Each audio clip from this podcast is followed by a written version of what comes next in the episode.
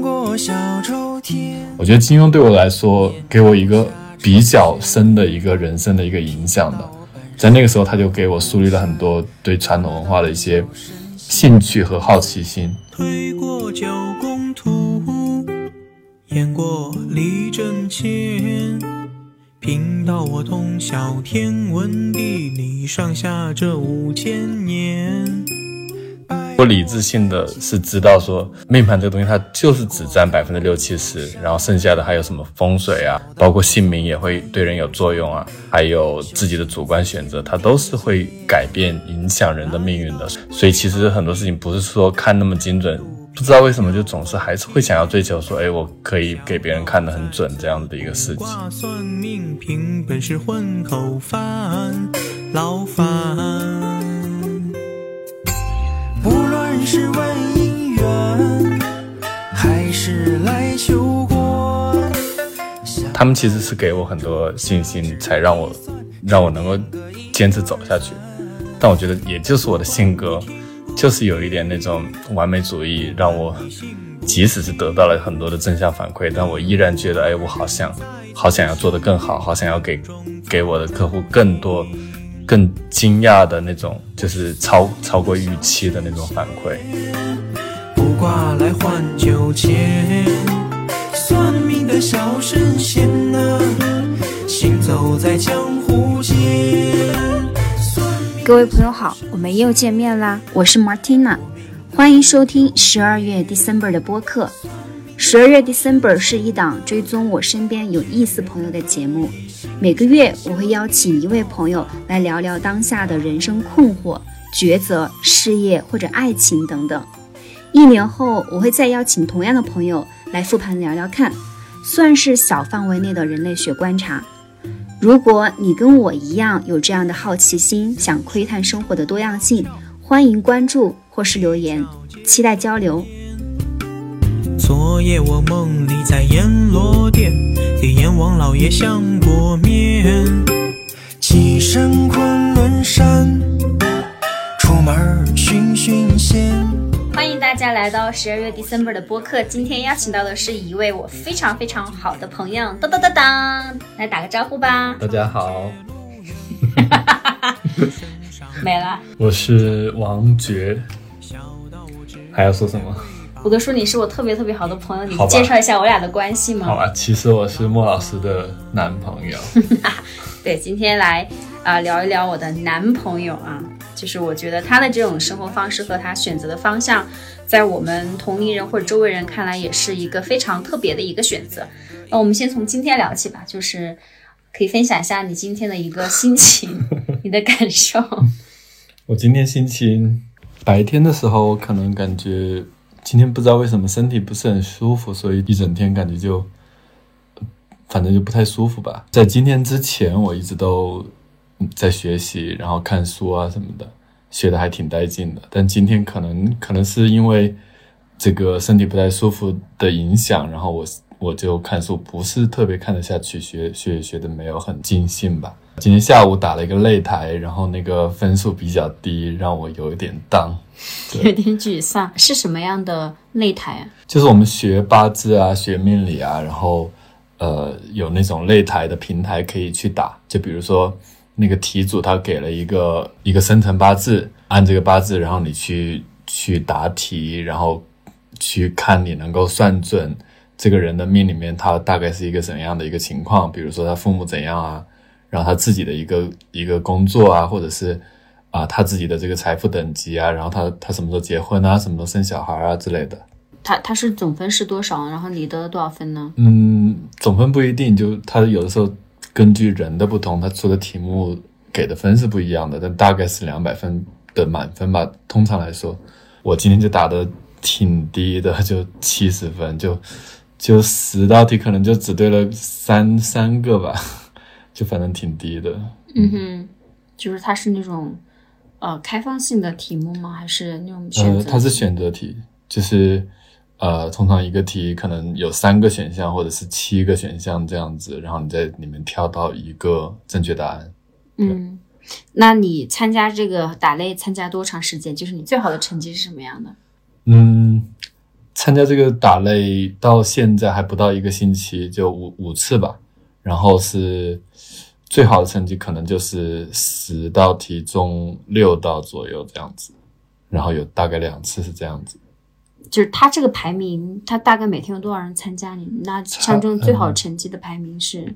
差不多每每天差不多有六五六百个人参加，我最好的成绩大概就是前五十名左右吧。对，让我想到了我们学生时代的考试，对，月考什么冲进了全年级多少名？是，所以他就是打擂嘛，就是我一个朋友他介绍给我去打这个平台的擂的，也是我的就是一个玄学的一个好友。我这个朋友他最近被我忽悠来大理了，嗯，对，然后他来了以后，我们开始一起决定每天打这个擂台的，嗯，对。关于打擂，就是有分数好的时候会让你觉得非常的开心，很振奋；分数低的时候很down，就是你怎么去看待这种经历它带给你的一些东西呢？如果理性的去想，它就是正常的，就是你就是会有算得准的时候，有的时候算不准，就是就是不同的命，你感受它是不一样的。然后有一些命你你感受的会更更对一点，就是那个那个感受是更正确的，然后有一些感受是错误的，所以它它是一个很正常的一个东西。但是从感情上面来讲，我确实是有点接受不了这种就算得很很很普通很差的时候，真的是很很让人down的一种感觉。嗯，对。你是在这方面研究了多长的时间？嗯，前前后后应该到现在可能完全花在上面的应该有两年左右的时间吧，然后两年之前可能就是断断续续的学过一点点那种皮毛的东西，对、嗯、然后这两年应该是比较深入的去研究，就是到现在你能够去拿别人的八字去断人家的生平，就是感觉还是一个挺大的一个进步的，就从一个初学者到这样去实践。嗯，其实我我今天可能跟我状态有关，就是我我其实不敢说我真的能够把别人的命可以看得很好，因为毕竟这个学问它它真的是非常的渊渊渊博，然后非常的广阔的一个学问，就是很多人是学一辈子的一个学问，他没有办法说你在两年你就可以把别人命给看好了。对我来说也只是说可能有些命看得好，有些命看的也不会很准确这样。诶，那其实有很多那种啊、呃，不管是社交平台上那种感觉打扮的非常年轻的什么命理师啊，或者是你在生活中比如说像大理这种地方就很常见，那我可以这样判断吗？我觉得他看着感觉很年轻，所以他可能学的也没有那么的深入，所以他说的东西不一定那么的准，我可以去做这样的一个推测吗？嗯，其实也也不太不太好这样去推测，因为嗯，也许还是有一些人他真的很年轻很有天赋，然后他真的有很好的老师帮助，然后甚至可能有一些人他从很小的时候就开始学这个东西，他也年纪轻轻可能他已经有十几二十年的功夫了，那也不一定，那这样子的人他可能就是很很厉害的高手，所以我觉得不太能够用年龄去判断一个人的水平。嗯，就可能要去聊一下，问一下大概学了多长时间。嗯，倒也不是，我觉得最好的方式是你真的还是要去检验它，就是看它能够说准多少你的过去，然后让你有一个感觉说，诶，这个人他水平怎么样，你你可以去验证的，然后你再去让他看你想要问的事儿。啊，就是作为一个求问者的角度来说，如何去判断这个人他说的是否，就检测他是否有一些功力在，就是可以让他先断一些已经发生的事情，如果觉得比较准的话，再让他去断你未来就是你非常想要知道的那个问题。对，要不然他连你过去都说不准的话，还说你还说你未来干什么？嗯，那那未来能够说得准多少呢？对吧？嗯，那也算是在这提醒一下各位听众朋友，就是关于这种命理呀、玄学的东西，就是可以啊、呃、谨慎一点去看待和求问。那你在打擂的时候，你会用到哪些方法去判断他的八字、他的生平经历呢？嗯，主要是用紫微斗数和八字这两种。我之前学过一点点的七阵十余，但是我那个用的实在是不太熟，所以我就就放弃了。用那个，对，我等以后学的熟一点再用吧。嗯，对。那你为什么会对这种呃八字或者是紫微斗数这种术数的东西那么感兴趣呢？就是是你的探究的一个路径大概是怎么样？嗯，其实这个说来话长，这个要要要往前说的话，它可以追溯到我比较小的时候，就是我觉得我自己天生对这个东西比较感兴趣吧。当然我以前是对命理和玄学是完全排斥的，因为我们知道就是我们都是那种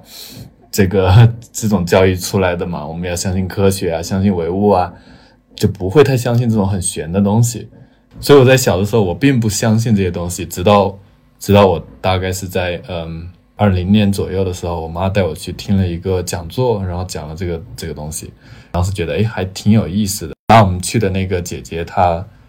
他看了我的命，然后算了一些东西，我觉得哎，还还挺有感觉的，所以我就我就对这个感兴趣了。我刚刚说我小时候，嗯，一开始是排斥的。那为什么我会接触到这些东西？是因为，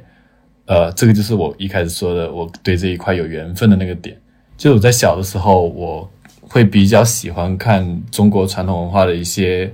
一些东西，然后主要的一个源头是因为我那个时候看很多武侠小说。尤其是金庸的书，然后我们家我爸也算是一个武侠迷吧，然后我们家有很多金庸的书以外，也还有什么梁羽生啊，然后温瑞安啊都有，然后然后我自己慢慢的我就变成了一个武侠迷，我把金庸的书全部看完了。我觉得金庸对我来说给我一个比较深的一个人生的一个影响的，在那个时候他就给我树立了很多对传统文化的一些兴趣和好奇心。我觉得从小就特别喜欢，就特别对那种什么易经八卦五行阴阳，还有什么武术啊中医啊，然后佛学道学，然后慢慢的就就对他们都很感兴趣。包括当时的就金庸的书里面有很多中式审美的东西嘛，就包括像什么书法呀诗词歌赋啊，我都会有一点兴趣。但当然我我我其实并没有多深入的研究，就是那个兴趣在那里。然后我当时慢慢的还会去看一些，就是那个时候其实男孩子很喜欢看像仙侠类的小说，我那时候也看了很多仙侠类的小说，然后我就对修仙啊对道教啊这些东西都挺感兴趣的。我那个时候小时候大概是初一初二的时候，我那个时候的梦想就是想要想要在在我四五十岁的时候出家去当道士，然后去呃当当那个和尚，就是我这两种职业我都考虑过。对，我在小时候就有这样子的这个梦想，然后那个时候也接触像一些仙学啊什么，就是就是怎么样去修仙的一些学问，然后内丹啊丹道啊等等，我那个时候都有一些一些涉猎吧。然后我那个时候慢慢的，其实你知道就是所谓武术三一命相卜，这武术它是不分家的，你接触一个像仙学修道或者是修佛的东西，你肯定就会接触到什么命理占卜这类的东西。我总是喜欢收集一些资料，然后收着收着就看到像什么紫微斗数这样子的名词，还有什么六壬啊奇门遁甲等等这样的名词。然后我看到他的简介，我说诶，他的简介上面写的是什么什么样的星，然后代表这个人会怎么样，或者这个人命会怎么样。那时候哇，这太迷信了吧我那时候宁愿相信说修仙是真的，但我不愿意相信人可以推算出命运来。所以我那时候就觉得哇，这个太假了吧，我就我就我就断了，我就放弃了。我说对，反正就是慢慢的我就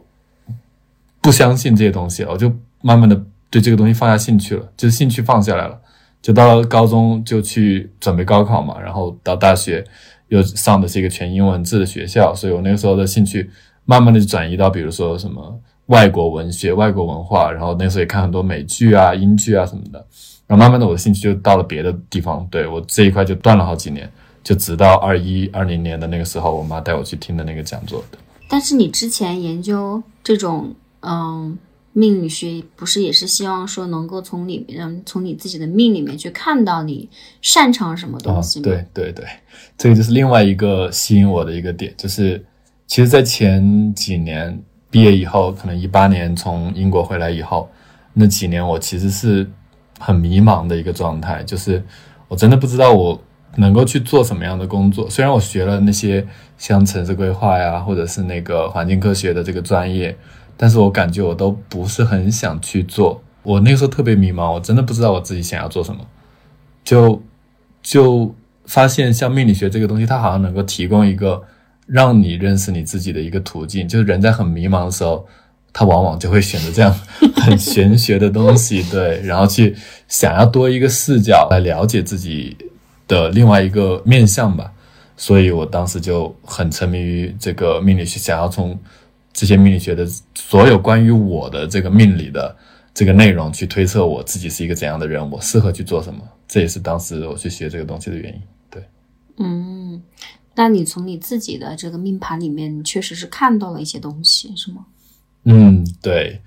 这个就是呵呵这个是另外一个呃辅助来参考说我适合干这个事情的一个一个点吧。就我自己看到的，就包括像八字，八字上面一般来说有那个偏印，它代表的就是跟这一块其实它就会有一些渊源或者说缘分。像紫微斗数，我自己是一个天机星座命的人，同时我有一个天巫星在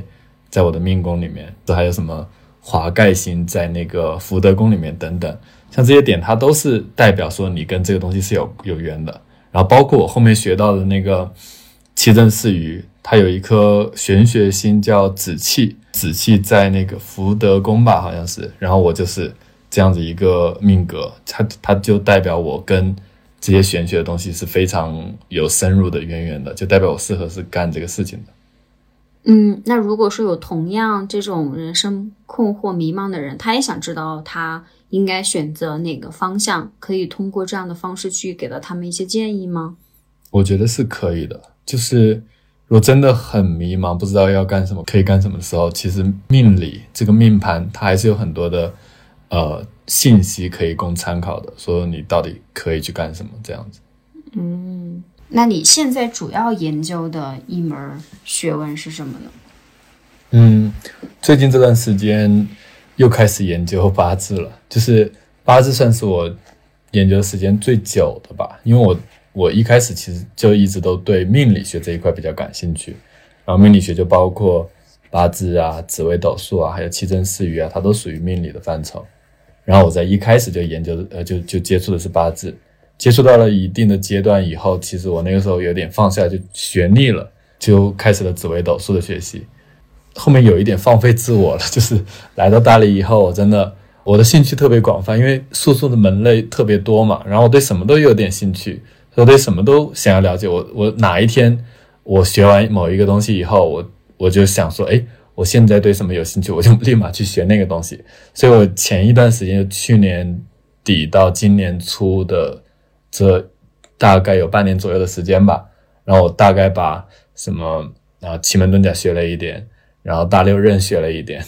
然后还有什么金口诀学了一点，还包括呃姓名学学了一点点，还有嗯面相学学了一点点等等，就反正真的就我觉得我感兴趣，我现在都学的差不多了，所以我就又回来学八字了，你知道吗？就是把自己的好奇心的部分解决了以后，我又回归到我最呃觉得应该去好好去研究的一个东西，就是别人说的吧，也算是别人说的，也算是我自己认同的一个点，就是说有哪些科目是最值得好好去研究的。一个就是八字，因为它是流传最广的东西。第二个是六爻，然后也算是占卜门类里面比较有案例的、比较有传承的一个东西。然后六壬也算是一个，也是从嗯可能两千年以前到现在，历朝历代都有有书、有案例，有很多很多的这些名名人去做的一些案例集，也算是一个资料最广阔的一个门类。像奇门遁甲，它其实有很多的争议，实际上并不是那么适合在一开始学，所以我最近把奇门遁甲都给断掉了。觉得需要去主攻的就是八字和六爻还有六壬吧，这几个里面选。我自己是因为对紫微斗数挺感兴趣的，这也是一个好奇心的一个作祟，所以我就也想要把紫微斗数纳入到我的命理学的这个参考里面来。那你之前提到三阴命相卜，它跟八字、紫微斗数、奇门遁甲、大六壬，就我知道的这些术数的名字，他们之间有什么样的一些联系吗？其实是这样子的，三阴命相卜它是一个大的一个框架和范围，那其中呃三就是一些关于修仙啊、修真方面的一些学问，然后一是指像中医啊、道医啊这种偏医学的呃学问。然后命是指命相呃命理学，就是八字啊、紫微斗数啊，它都属于命理学的范畴。相是指像那个比较偏外在的外形的这种东西来去看一些事情的。那像风水啊，然后面相啊、手相啊，它都属于一个相的范畴。最后卜是指占卜，就是指通过一个试盘，它也有点类似一个命盘，但是它是一个更看当下的一个情况，然后来看某一件事情的一个走向的这样子的一门学问。这个是武术。那命理里面有那么多种术数，占卜里边也有那么多，他们之间有什么区别吗？就是怎么发展起来的呢？是这样子的，就是其实你往大了说的话，命理学主要的其实也就是一个是偏占星类的，就像七针四鱼啊，然后紫微斗数啊，它都偏向于一种我们叫星命学的一种学问，就类似西方的那种占星学，然后是根据天文啊、天象啊这一块的东西总结出来的。像八字它就偏向于一个五行的一个命学，就是用金木水火土它分出来的呃十天干和十二地支的东西去去做研究的。他们之间也会有一些比较多的联系，就比如说像神煞的部分，他们都来自于其他的一些源头，那或多或少都跟天文啊、地理啊有一些关系。所以以前古人讲上至天文下至地理，其实指的就是这个这个所有的范畴。就所谓上至天文，其实指的就是呃星象学、占星学，然后地理就指的是风水啊、堪舆啊这一块的东西。然后这两个东西结合起来就产生了很多很多的各种各样的学问，然后把他们这些学问的一些理念互相在交叉的运用到各个术数里面，就形成了各种各种术数。那你提到六壬、六曜、奇门遁甲，它跟八字和紫微斗数又有什么关系呢？六壬和六曜它都、啊、还有奇门遁甲，我们一般把它归类于占卜学，就是三一命相卜的占的这个这个门类里面。那八字跟紫微斗数把它归在命里面。那命和占卜，那有的时候很多朋友他会搞混，说这两个东西有什么区别吗？那命理学就是说通过一个人的生辰，就是他出生的年月日时的时间起出来的一个相当于是他人生的一个盘，通过各种样的方式去推导他在不同的时间，就比如说他在二十岁、三十岁、四十岁、五十岁这样子一辈子的这个时间会有怎样的一个运势和他的命的情况。那占卜学就是呃计时起出来的一个卦，就比如说有一个人来问我一个问题，然后这个时间直接起出来一个卦象，就通过这个卦象本身看到的是这个事情的起因、经过、结果。这两个就是有这样子的区别。那像六壬跟六曜，这个时候我们还需要知道一个概念，就是有一个什么上古三世的一个理念，就是太乙神术、奇门遁甲和六壬，它属于太呃上古三世。那这三世它跟周易是一个并行的一个系统，从这个并行的系统里面又有出来了很多的互相交叉的一些理论，然后互相就会用。六壬就是一个最古老的，然后还有奇门遁甲也是一个最古老的学问。像太乙神术就慢慢的其实用的人比较少了，因为它测的东西会更大一些，所以它就不是特别流行了。现在比较流行的就是六壬和奇门遁甲，就三世里面比较流行的就是这两个。六曜是后面到了宋朝的时候慢慢演变出来的一种新的占卜的方法，后面还有像梅花易数也是，这些都属于是占卜的门类，它就跟八字和紫微斗数这种命理学的门类有这样子的区别。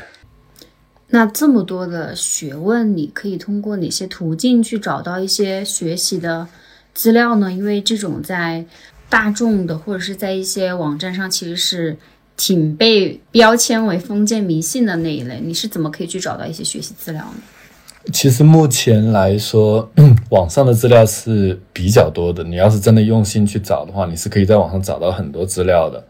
嗯，但是我现在想说的一点不是说你怎么样去找资料这个事情，这个这个这个不是重点，真正重点的是你要去学什么，因为其实是资料太多了，你到底该从里面找到哪些是对的，哪些是错的，这个辨别能力才是最重要的，就是要不然你花了很多时间在这个错误的东西上面，其实它可能是一个浪费时间的过程。我是觉得最最重要的其实还是要立足于最根本的古籍的部分。八字的古籍是比较多的，那像紫微斗数的古籍就比较少，然后嗯，六壬的古籍和六爻的古籍都是很多的，这些古籍是最重要的学习部分。学完古籍以后，你再去呃了解一些现代人比较有名的那些现代的那些所谓大师，因为我们不知道哪些是真大师，哪些是假大师，然后你可以去找那些比较有名的大师的那些东西，然后把他们的东西纳入到古籍的知识体系里面，你再去研究怎么样用这个术数去断一些事儿啊，或者是看一下别人的命啊啥的，这样子才是一个正确的学习方法。当然有些人说啊，学古籍太难了，那你需要更简单的入门的东西，那其实有很多书也是也现代人的书，你作为入门的参考也就够了，有一些课啊啥的也可以去听，那些东西可以作为入门，但是真正要仔细去学的话，还是要从古籍入手。那你觉得就是自己在学习命理这些术数上面投入这么多时间，你对自己的一个期待是什么？就你希望自己达到就终极的一个目标？其实不敢说有什么最终的目标啊什么的，嗯，一方面是因为这个学问它确实还是挺难的，说实话，就像是就像当医生一样，医生其实就是实际上比较难的一种职业嘛，你要去断对别人的啊得了什么样的病，然后用怎么样的方式去治疗，然后人体啊就是一个很很复杂的部分，那就更不用说命运了，就人的命运就看起来是这样子一个非常的看不见摸不着的一个很虚无缥缈的东西，然后人的命理学也就是说人的命运是怎样的被一个气运所影响，所以所以这个学问它就是一个非常难的学问，到底能够追求自己达到一个怎样的目标？说实话，因为我我没有师从于什么很呃某一个名师啊，或者或者一个一个很厉害的人去指点我，我是没有的，所以我也没有一个很可以用来参照的一个呃一个标准，说我能够达到一个怎样的水平啊什么的，我是看不见的。所以这个东西它对我来说，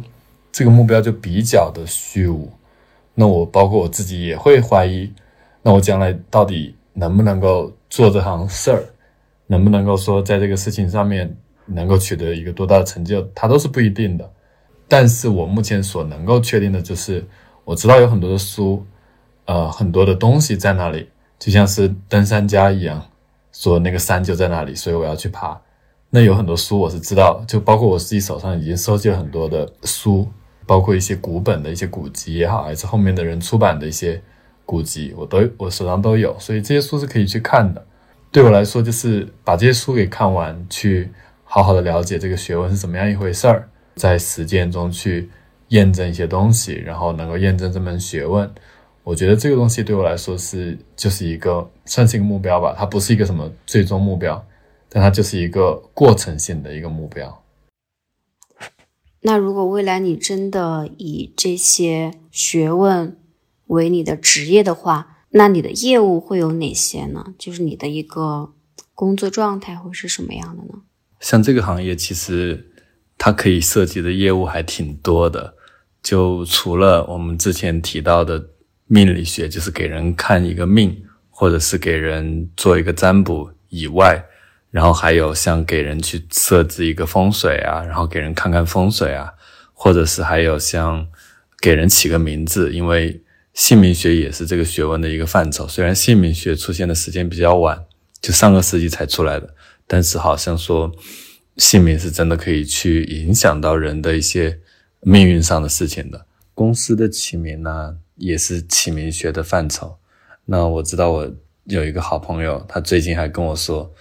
他给一个酒店起了一个名字，酒店的老板还邀请他去住呢，可以免费住，然后他觉得就特别有成就感那种。择日也是一个，就给人怎么样去定结婚的日子啊，或者是下葬的日子啊，或者是房屋建造啊，公司开业啊等等，这样子一个日子都是可以去选择的。除了这些以外，对，然后我还会考虑加入一些面相学和手相学的东西在我的命理学的研究里面。那你在玄学命理上花了这么多时间去学习，就是没有出去工作，那你身边的人对你的看法是怎么样？就是你的家人，你的朋友，因为大部分的人他主要就是毕业之后出去找一个工作嘛，依靠自己的专业技能，那你并没有去从事你的专业所学的东西。你在意其他人怎么去看待你现在所做的这些事情吗？嗯，我觉得我自己是有一些在意的，就算你不在意是不可能的吧，就是因为其实我做这个事情，说实话在收入上面它它确实不是一个什么稳定的事情，然后嗯，而且其实我平常是有一点点会排斥给别人看病这件事儿的，也就是说你可能会觉得很奇怪，说你觉得这个事情是一个有兴趣的事情，然后你你去做这个，就把工作当成爱好来做，为什么会去排斥这样的一个事情呢？就我觉得是我自己的性格，也是也是性格的原因导致的吧。我觉得我可能骨子里面会有一点点完美主义，然后我对我自己的技法并不是特别满意的时候，我就有一点不是很情愿去给别人看。我觉得我自己会更倾向于去把我自己本身的那些技法和理论的体系的东西做得更顽固。我总是会有那种感觉，就是说我总是觉得我自己理论不够丰富，然后技法不够丰富，觉得我自己看的东西太少啦，或者是有很多东西没有看，就导致我就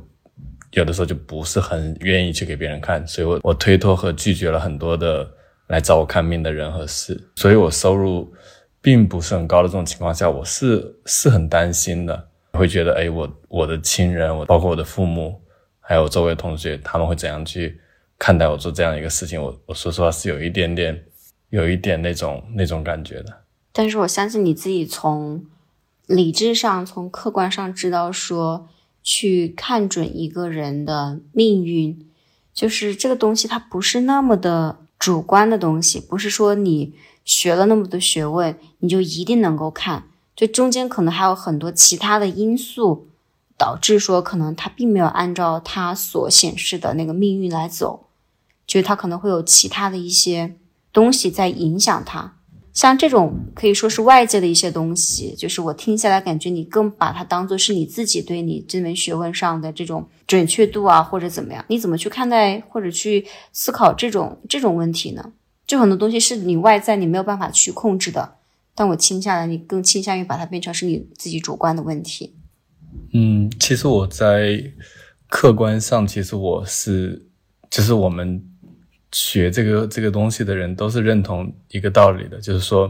人的命运其实并不是全都在命盘里面，就是说比如说有那种同盘不同命的情况嘛，就比如说同年同月同日同时出生，他命盘完全一样的人，他的命是不一定一样的，就有很多其他的因素。所以我理智性的是知道说呃命盘这个东西它就是只占 百分之六七十， 然后剩下的还有什么风水啊，包括姓名也会对人有作用啊，还有自己的主观选择，它都是会改变影响人的命运的。所以所以其实很多事情不是说看那么精准，看不那么精准，其实它是正常的。但是我不知道为什么就总是还是会想要追求说诶、哎、我可以给别人看得很准这样的一个事情。可能就是有那种有一点点盲目的去相信，或者说去迷恋那种真的有那种很高很神的那种存在。当然当然那种也是有，但是我现在觉得我现在理智性的觉得是知道说有一些大师他能够看得很准，他不只是说只是单纯从从那个命上面看来，他可能还会懂一些比如说面相学和像奇门遁甲或大六壬这种占卜的工具，然后同时使用才能够给人看得那么准。但我理智性的虽然知道这一点，但我就是心理上好像总是过不过不过去一样。这可能是你自己的一个课题，就是需要你去怎么去化解这个东西。这可能对你来说就是一个修行一个修炼的一个一个机会吧，这么讲。我现在会会稍微会开放的去接受一些命理，然后也有一些方法去比如说跟我的朋友一起去探讨一个命怎么看，然后会稍微减轻一些我的压力。因为打擂的这个原因嘛，每天都在坚持打擂，会给我增加一些实战经验和那种对技法的底气吧。所以我会愿意去慢慢的去给更多的人去看病看事儿啥的。然后慢慢的我也我其实也知道，等到以后稳定的时候，其实这个东西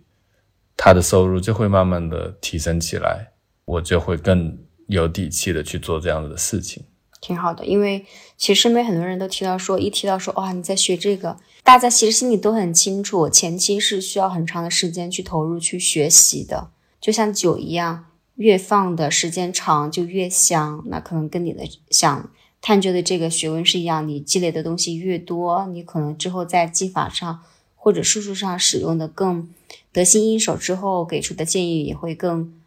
更中肯一些吧。所以其实长远来看，我感觉周围的人其实都还蛮赞同或者是去支持你做这方面的一些探究的。对，实际上真的要去仔细的去回想的话，其实我给我的朋友看也好，还是给我的同学看也好，其实很主要的比例其实就是正向的一些鼓励性的支持性的，或者说就是比较好的反馈，他们其实是给我很多信心，才让我让我能够坚持走下去。但我觉得也就是我的性格就是有一点那种完美主义，让我即使是得到了很多的正向反馈，但我依然觉得哎，我好想好想要做得更好，好想要给给我的客户更多更惊讶的那种，就是超超过预期的那种反馈。听起来还是挺有意思的。好呀，那我们接下来聊一下生活的部分。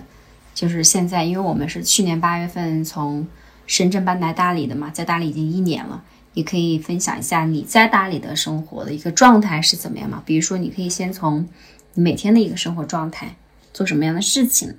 来大理以后，很多的时间其实都是在学习，然后包括上一些课啊，看一些书啊什么的。就前就之前讲了嘛，去年年底到今年年初，很多时间都在学一些杂七杂八的学问，然后都都涉猎过了，都了有了一些了解。然后目前也是这样子，就是每天最近嗯开始看那个《渊海子平》，然后好好的去研究它，然后想要写一些跟《渊海子平》有关的一些公众号的文章吧，这是我最近在做的事情。然后每天现在开始在打擂嘛，这个事情我估计可能会一直坚持着做下去，就每天打一个擂，这样子可以积累一些案例的实践，这样子。那你在大理的一些生活的片段是什么样的呢？目前其实大部分时间都投入在学习中间去。我跟你现在是做饭就是一人做一天嘛。对，然后除了做饭的这个点以外，就是运动，我可能每周会做个一两次的运动。我们比较做的比较 routine 的一个事情就是，我们经常还是会去洱海边去散散步啊什么的。那个大理最宝贵的资源就是在洱海边去看晚霞的那个资源，那个是真的，你在很多地方你可能都见不到那样子的晚霞和那样子的天空。在大理生活的这一年，他给到你的就是，比如说你要说一个词语来总结他给你的这种感受，你会想到是哪个词语呢？你可以说它是一个比较滋润的一个生活，你也可以说它是一个比较恬静的那种感觉。就大理确实是很多人愿意来大理，还是确实是有一个原因的，就这个地方确实还是挺养人的。嗯哼，就主要就像是我说的洱海边的那些景色，那些美好的嗯晚霞，那个海，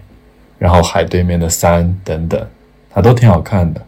它每天的那个云，它就会带给你一些比较舒畅的感觉吧。嗯，那相比你之前在深圳的一种生活状态，你可以简单对比一下，就是在这两个城市生活，然后它带给你的一些影响吗？我觉得现在想起深圳的生活的话，我觉得有两个点是挺不一样的。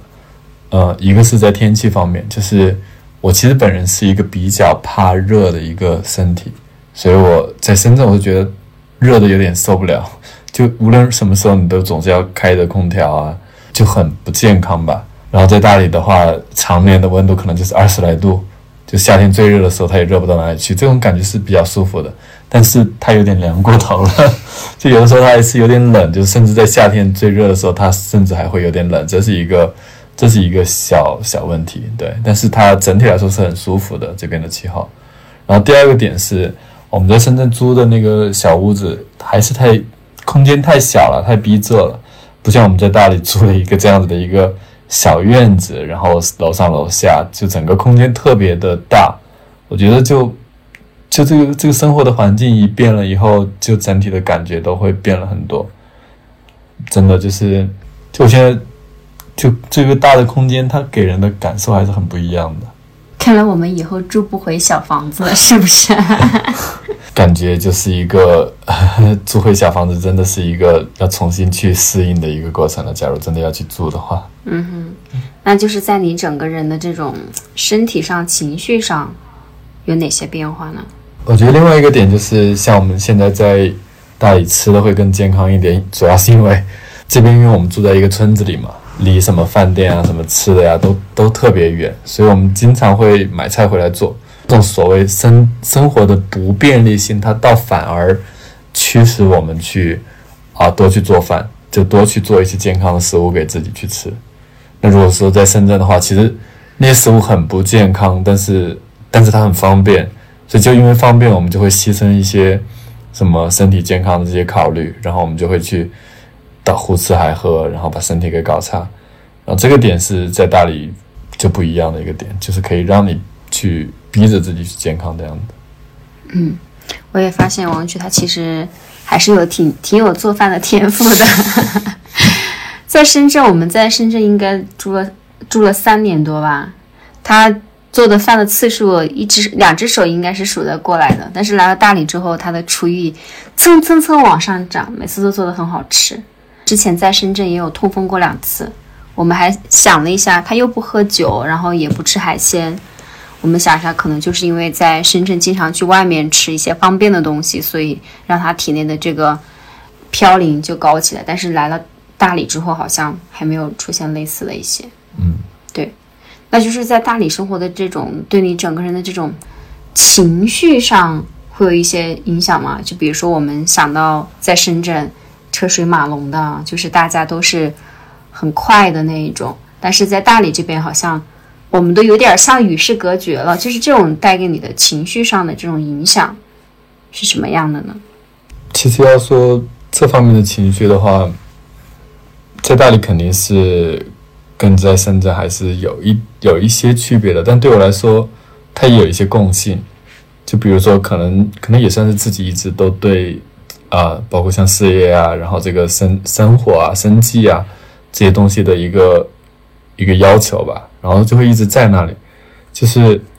就不管是在深圳，其实在深圳我有很多时间其实没有没有正式的再去去坐班啊去上班啊然后去拿工资啊什么的，其实在深圳已经没有这样干了，在大理就更少了干的。对，其实在前一段时间呃，包括前一段时间之前，其实我一直都处于那种还是有一些焦虑感的，就是我到底凭什么去去赚钱，凭什么去有一定的收入，然后凭什么去养活自己等等。那我之前一直都有，包括一开始莫咩跟我呃在商量说我们来大理这个事情之后，我也都跟莫咩还有一次专门吵过这个架，就是我说我说要是我在大理找不到工作，我可不可以回深圳去，或者说回回去别的地方去找一个什么工作来做呢？就就跟我吵一架，他就觉得说你来大理你就好好先生休息一下，先好好的去感受一下你自己到底喜欢什么的呢。因为我前一段时间我是觉得我可能是有一点那种抑郁的啊、呃、状态的，虽然我没有去医院去确诊，但是我知道我自己可能真的是有那种状态，就是那种呃，说实话，就是就就说出来可能会有一些负面，要说吗？你说呗。就是会觉得就很没有意思，就是生活真的没有任何的可以追求的东西，或者说意义的东西存在，就是觉得，呃，什么时候都可以就 say goodbye 了那种，就是而且对之前跟莫咩在这个事情上面也是有。有过一个探讨的，然后反正那个那个情绪挺重的，就是就真的找不到什么人生可以追求的东西，然后就是都都不愿意去追求吧，呃，欲望也好还是什么，就有的时候也会拿一些什么物质的欲望或者图片去刺激我自己，但好像也没有什么用，就是我真的觉得，嗯，很虚无吧。其实这个这个情绪也到大理其实也一直都时不时的还是会出现。我自己一直追求的是我真的想要去找一个那种那种工作，就是我既能够说哎有一点收入，不用不用说太多，就太多的话可能就已经太太高要求了，就是有一点收入能够养活自己，然后同时我觉得更重要的是我能够在这个工作里面获得一些意义感和一些比较充实的一些快乐的感受。我一直在找这样的一个事情，但很明显就很难找到这样子的事情了，然后就觉得很绝望嘛。就我真的觉得可能这种事情它就是不存在，我可能就是就没办法了。嗯，所以一方面是这种抑郁的情绪，另外一方面就是一直都会陷入到说哎我一直都没有办法去嗯养活自己的话我该怎么办等等。但直到可能最近这这一两个月吧，我慢慢的放下这个这个念头了。其实就像我给人看病这个事情，其实我知道他如果去把它当成一个工作去做的话，我也能够赚一点小小的收入，就是这个好像也可以把什么兴趣给当做呃事业来做。但我目前暂时还是觉得我自己功力还不是很够，所以我也不是很愿意去接一些看病的这种这种服务啊或者单啊什么的。但我也感觉说将来水平如果 OK 了的话，我应该也是可以去做这个事的，就是也可以获得一些收入。然后这是一方面，但最主要还是我最近暂时真的把这个赚钱的这个念头给放下了。我真的现在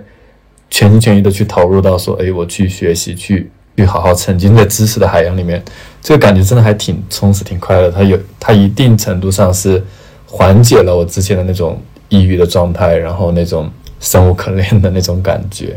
对，我觉得是有一些帮助的，对我来说，所以这是我最近的一个转变。我觉得其实可能，我不知道是不是我们这一代人还是怎么样，反正好像造就的就是我们身边很多人，其实他不知道自己到底想要做什么。当然他可以去做一份工作，有一份收入，然后去支付自己的生活开支，但是你说这个东西背后的意义是什么？当我们想要去追求意义的时候，你往往就是很难去找到那一个让你觉得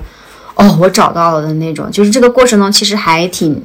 还挺痛苦和迷茫的。我相信你不是一个人有这样的一个状态，应该是很多人都会有这种，当你谈论到意义的时候。因为我昨天我们俩去洱海边散步的时候，我也会想说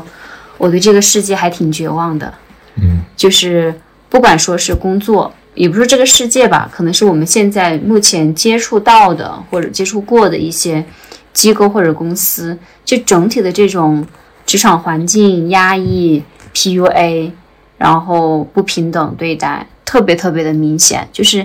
让你会对职场这个环境觉得很绝望。另外一方面就是如果说你作为我们这一代已经很多人要结婚生子，那你如果说你要去养育下一代的话，就是这个大环境就这个烂样子，你怎么可能想要去生育呢？你生下来的孩子你在这里养育，这种学校给你的压力，这种朋辈压力，或者是你的长辈给你的压力，根本就不是一个良性的环境可以去支撑你做这样的事情。所以这么去想的时候就想，那没有必要去工作，也没有必要去生孩子，因为你没有任何一件事情或者一个机制去给到你信心，觉得你这件事情可以做得让你很舒服或者有被支持到。所以这么一想我就觉得嗯，好像确实也没什么以所以你可能在你的工作和追求自我或者是实现自我价值上有一些迷茫，我相信很多人都是这样。那我就从一个女性的角度来说啊，这个职场对女性这种环境对生育的这种哇，我觉得也是很绝望的，没有办法去做这样的事情。所以我也觉得好像生活也挺无聊的嗯，对。但是我觉得就如果就所以我才会去很努力的去找寻那种这个世界跟我这个人比较契合的那个东西是什么，然后找到说诶命理学这一块这个玄学这一块东西，它对于我本我个人来说它是是我看待这个世界我觉得这个世界有一点有意思的地方的，所以它才会让我觉得诶值得去学习和研究，值得去去去钻研这样子。嗯嗯，对。所以可能做播客也是我目前接当下的一个状态的一个一个输出吧，就是跟不同人去聊，比如说跟你或者跟其他人去聊他们当下的一种生活状态是怎么样，他们怎么去依然在这种感觉看似一团糟糕的环境里面去有一束光照亮自己的那种。我觉得可能做播客对我来说有这样的一个信念的一个支持，也可以有机会和大家去探讨。那因为现在我们住在村子里边，就是我不知道你有没有这种社交的一些需求，就是你需要去跟不同的人去去有一些接触，会让你自己感觉没有那么的闭塞。因为我们家作为我的话，就是经常是我去外面张罗的那个人，但我不知道你在社交这方面有没有一些需求。嗯，其实我觉得我的本质里面是肯定是需要有朋友的，就是能够说互相听得懂对方说的话的那种朋友，能够互相一起交流一些比较有深入的一些话题啊什么的这种朋友，然后互相比较投缘啊，会来就是有那种那种气氛的那种朋友，当然是希望有的。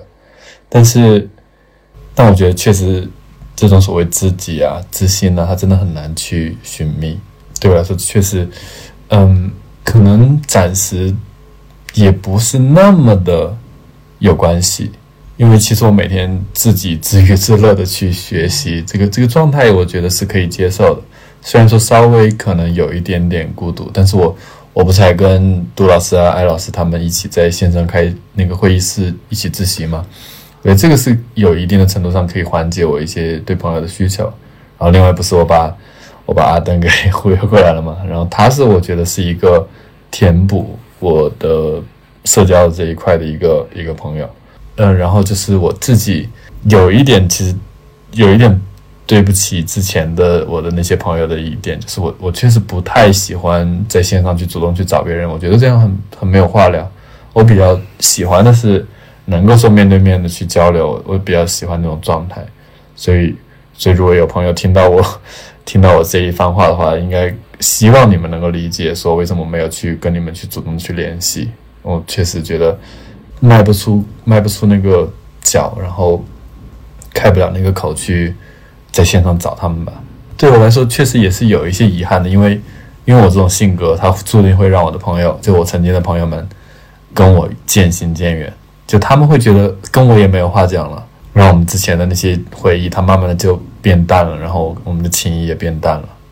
我是有点担心这个的，就是就对我来说，我过往的朋友们如果他们愿意来找我去聊点什么，我还是挺愿意去跟他们聊的，但是我可能自己不会去主动去开这个。就是我觉得在我的朋友里面，我们非常容易就能够去深入的聊一些东西，不管是你的人生选择、你的生活方式等等。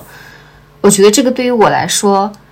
还挺还挺容易的，不管是线上还是线下。但是我观察到你，我不知道是不是性别的原因啊，当然肯定有一些男生他有一些非常好的一些朋友可以去深聊，特别是一些兄弟。但我观察到就是在你的身边的你的男性朋友们，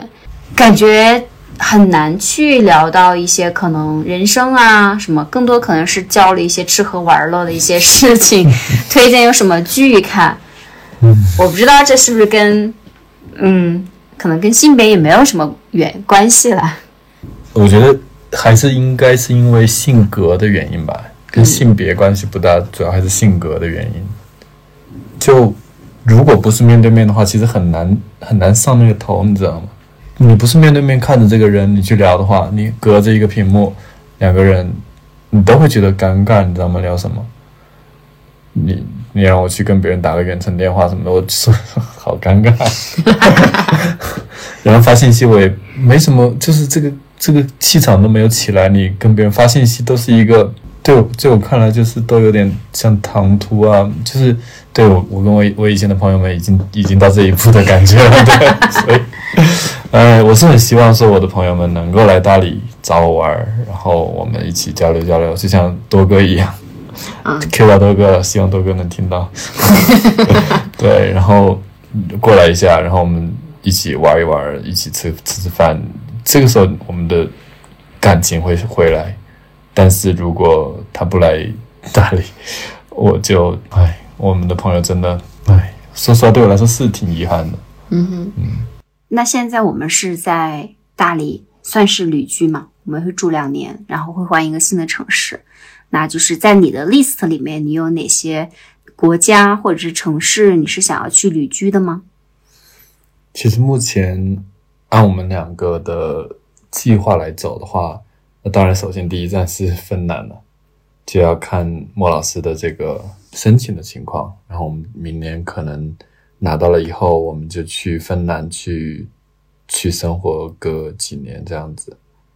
然后如果说我们再从国外回来，或者说我们嗯回来以后在国内的一个这个考虑的话，我自己对某几个地方还挺感兴趣的，一个是桂林和阳朔那一带，我特别喜欢那一块的景色，然后另外一个是安徽的黄山，黄山的脚下我特别喜欢那一块，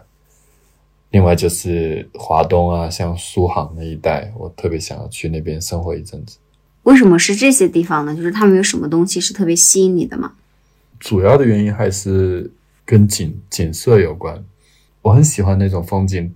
特别好的地方，就是或者说它比较符合我审美的一些地方，很向往能够在那些地方能够，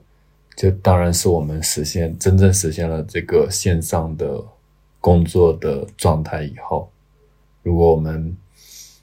到最后还是没有实现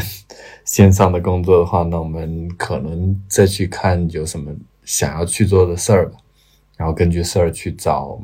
找去居住的城市。那如果说明年九月份我们再来聊一期播客，就是在那个时候你想要去回顾今年九月到明年九月这一年里边的一些变化或者是小的目标，你想要给自己定怎样的一个目标在九月份的时候去 check 呢？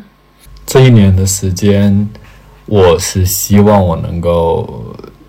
坚持每天打擂，我觉得就是像我们之前聊过嘛，说如果我想要在命理学上面好好进步的话，那我还是要多看一些命例嘛。那我平常又不太喜欢跟跟人去算命这个事的话，那打擂它确实是一个很好的途径去接触一些真实的案例，然后又能够嗯不那么有心理压力的去实践算命这个事儿，所以我觉得能够每天坚持干这个就是挺好的，就希望能够坚持下去。第二个就是平常的学习吧，就是它是跟实践命理是一个相辅相成的一个事情。目前我在读渊海子平嘛，然后我希望我能够在明年的这个时候读完了命理的最经典的老五篇，就三命通会啊，然后子平真诠啊，还有狄天髓啊等等。除了八字的老五篇以外，我还想把紫微斗数全书和全集这两本最重要的紫微斗数的典籍好好的去研究一遍吧，大概就这七本书，然后再有空再去读一些其他的命理或者占卜类的书。感觉你非常的享受在自己的知识的海洋里面徜徉。对，我觉得这算是可能这就是所谓的在这个这个学问里面的天赋吧，因为就是去研究的时候就是会觉得哎，还挺充实挺满足的，然后尤其是你的这些学习的东西它能够被你转化成一些成果，比如说公众号的这个文章啊，或者是你去算命的这个技巧啊，累积成你一个论命的一个经验，那对我来说它就是一个挺有挺有意思的一个活。好呀，那我们期待明年九月份的播客、嗯嗯、好。拜过三清祖，别过了龙虎山，小到我走南又闯北，修行在天地间。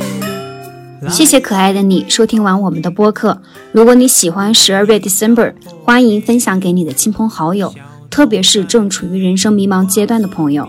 如果你喜欢我们的节目，欢迎在小宇宙、喜马拉雅、网易云等平台上给我们留言，也欢迎在苹果 Podcast 上面给我们评分。小到我念咒掐指一算，指点个一二三，不管你听不听，不管你信不信。